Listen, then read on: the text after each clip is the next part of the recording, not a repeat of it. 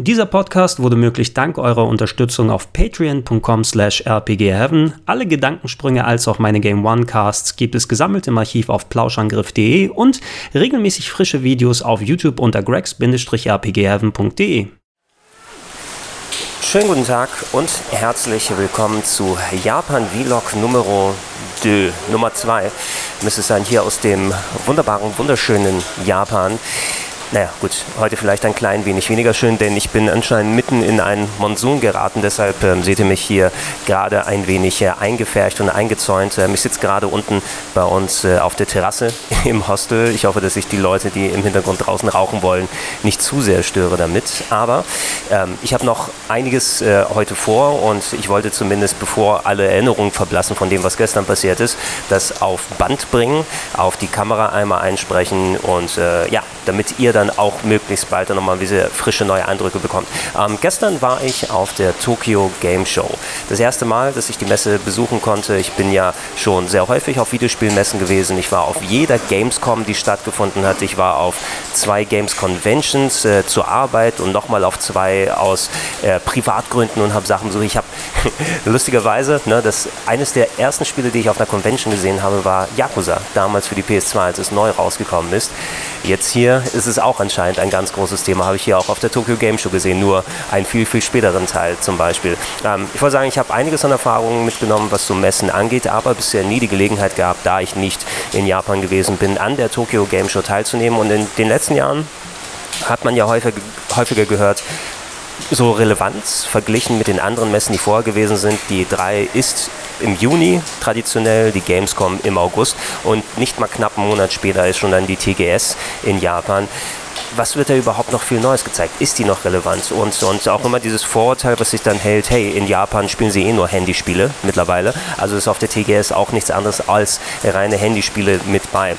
Ich war jetzt da und ich muss sagen, ich kriege als jemand, der bei vielen Messen gewesen ist, so einen leichten Eindruck. Ich habe tatsächlich so ein bisschen Games Convention Feeling gehabt. Ne? Das Messegelände, was sich so, ja, äh, im, ist es, ich glaube, im Westen Tokios gewesen ist. Wir sind so knapp eine Stunde gefahren mit der Bahn hier. Tokio ist ziemlich groß, ähm, wenn man dann unterwegs äh, sein will. Und äh, ja, von da, wo wir wohnen, rüber dahin ist es einigermaßen weit weg. Das Messegelände hat mich an Leipzig erinnert mit seinen sehr großen, weiten Hallen, die vorhanden sind.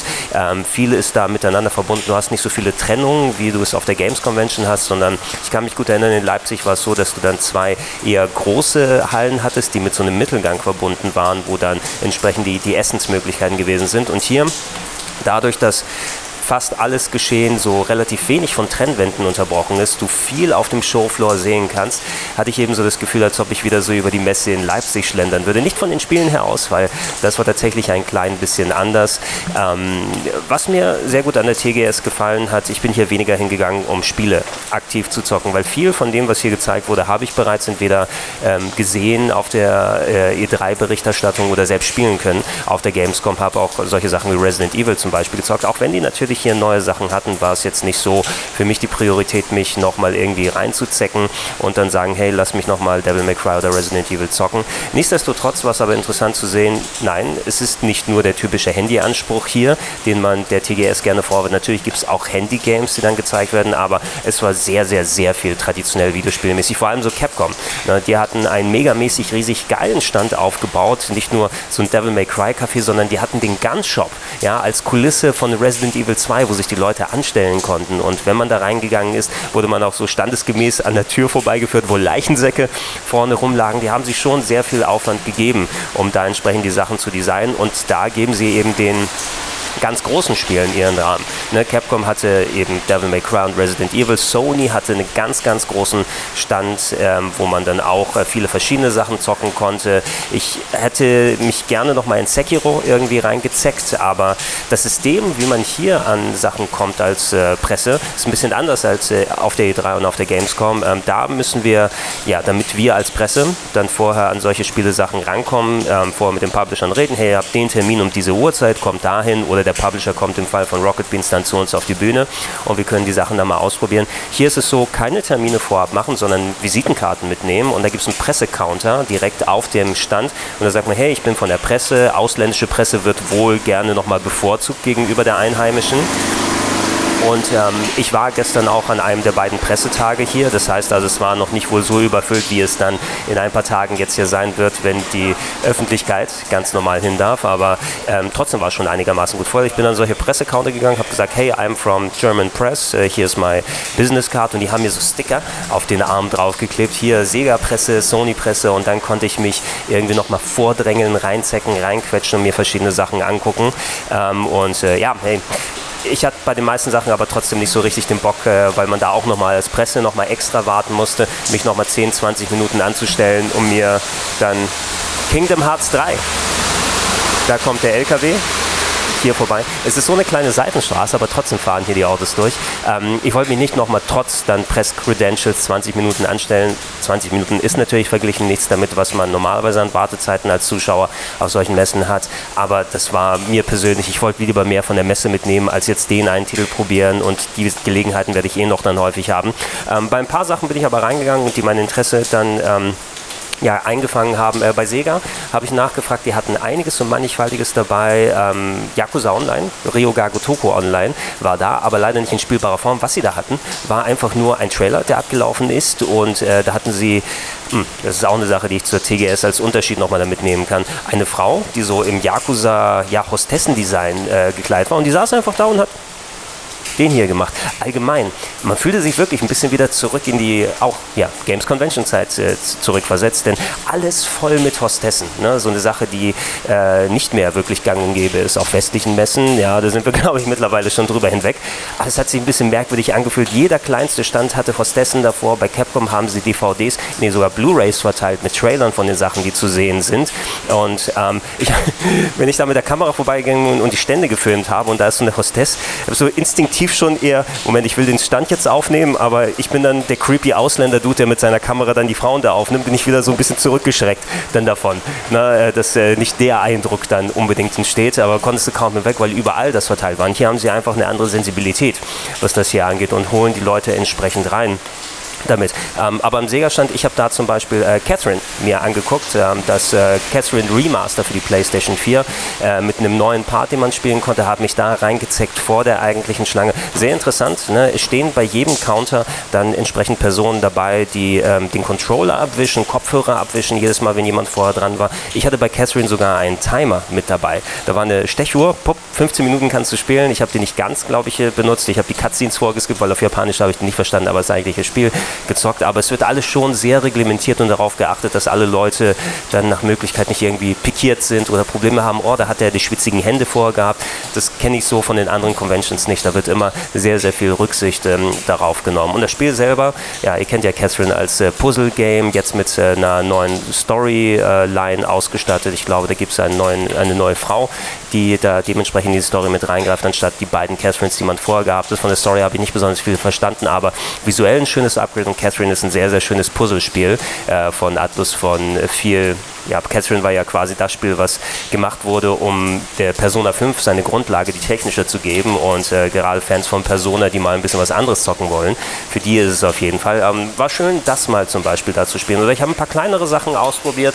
Ähm, R-Type Dimensions, ja, das ähm, Update des äh, Arcade-Klassikers R-Type gab es vor langer Zeit, glaube ich, auch schon mal auf Handys mit so einer HD- ähm, ja, äh, Überarbeitung der Grafik, die sich jetzt hier klassisch wie bei vielen solchen alten Remakes dann von der alten Pixel-Optik live zuschalten lassen kann und wieder zurück. Äh, da war gerade keiner dran und die Leute, oh, komm her, komm her, spiel's aus, hier hast du einen Fächer und R-Type Postkarten und zock's mal an. Und das war auch ganz cool, ne? da freue ich mich auch sehr drauf. Es war im Easy-Mode, aber eingeschaltet. Ne? Und jedes Mal, wenn man abgekratzt ist, ist man wieder am gleichen Part eingestiegen. Das hat R-Type normalerweise nicht, aber ich glaube, für so den Messemodus haben sie es nochmal runtergedrängt. Und äh, ja, viele andere Sachen habe ich da auch gesehen. Da war ein cooles Text-Adventure, ähm, was so im Stil der alten japanischen NES-Text-Adventures wie Potopia Serial Murder Case ist, äh, wer von dem mal gehört hat, ein ganz, ganz frühes Spiel von Yuji Horii, dem ähm, Dragon Quest-Erfinder.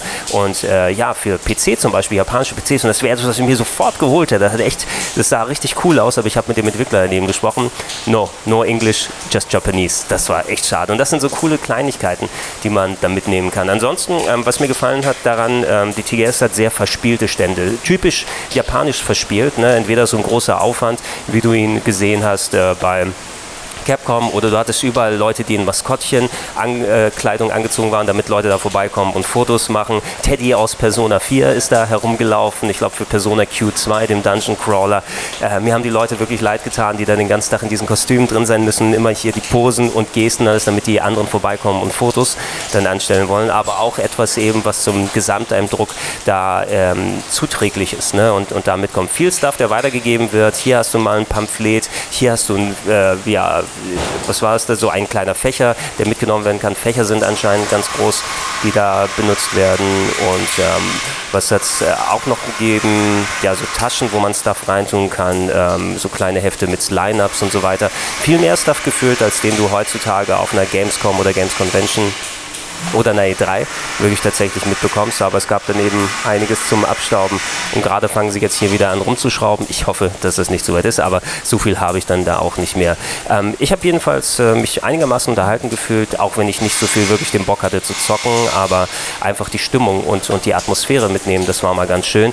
Ich würde nicht unbedingt euch sagen, nur weil es in Japan ist, dass wenn ihr auf den anderen Messen gewesen seid, es sich empfiehlt, hier auf die TGS nochmal extra hinzugehen. So viel Neues werdet ihr nicht sehen, aber die Stimmung ist ist ganz interessant, um es mitzunehmen. Das Messeessen ist sogar auch besser als das, was man ähm, normalerweise bekommen würde in äh, Köln, in Leipzig oder in LA.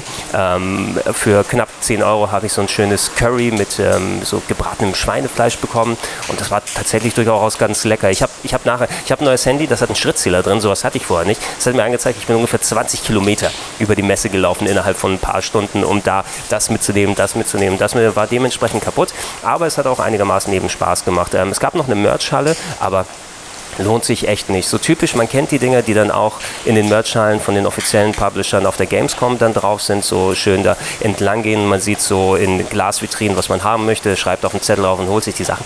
Fand ich alles sehr überteuert. Irgendwie so umgerechnet 50 Euro für ein Shirt oder 20 Euro für eine Tasche mit Mega Drive Aufdruck brauche ich nicht unbedingt, aber die waren auch entsprechend gut besucht und natürlich viel, viel Stuff, den die Leute da haben wollen. Das war aber in der zweiten Halle, wo man dann über eine Brücke rübergehen musste und ja, das war vom Interesse her nicht so groß groß und nicht so interessant dann für mich. Das eigentliche Erlebnis war aber ganz schön. Ähm, ich, wenn ich nochmal in Japan wäre zur TGS-Zeit, ich glaube, ich würde dann nochmal rübergehen, eventuell mit einem Plan, hey, vielleicht schaust du dir vorher Sachen auf den anderen Conventions nicht an, damit du hier entsprechend das spielen kannst. Aber ansonsten, um die Atmosphäre einmal mitzunehmen, es war sehr laut, es war sehr bunt, sehr viele schöne Sachen ausgestellt und gerade mit Japan-Affinität wird man hier natürlich, äh, was die Spiele angeht, schön was äh, mitbekommen können. Würde ich zumindest euch mal empfehlen, wenn ihr die Gelegenheit habt, einfach um die Stimmung mitzunehmen nehmen. Ja, ähm, das soll es von der TGS gewesen sein. Ich werde mich gleich losmachen ins Ghibli-Museum. Das werdet ihr dann in einem anderen Video sehen. Ich hoffe, das war jetzt nicht zu unschön von der Location her und ab und zu sind hier ein bisschen Autos durchgefahren, aber das trägt ja auch zur Atmosphäre bei. Ich war der Gregor, mich würde es freuen, wenn ihr natürlich weiterhin auf Gregs RPG haben vorbeischaut, ähm, die neuen Videos euch anguckt. Äh, die neuen Podcasts sind gesammelt auf plauschangriff.de. Nicht vergessen, wenn ihr mich äh, unterstützen wollt, patreon.com slash rpgheaven. Ja, da macht es mir möglich, solche Sachen dann zu unternehmen und äh, entsprechend euch dann schönen Content zu bieten. und besucht auch gerne die Kollegen von den Gaming Clerks, das YouTube-Netzwerk, mit dem ich hier bin, sind auch nochmal vermerkt unten im Video die anderen Teilnehmer, deren YouTube-Kanäle, die ihr euch mal angucken könnt. Und bei Twitter posten wir sehr viel unter dem Hashtag Tokio Klassenfahrt 18. Ich war der Gregor, das war das Video Video für heute und ich verabschiede mich. Tschüss.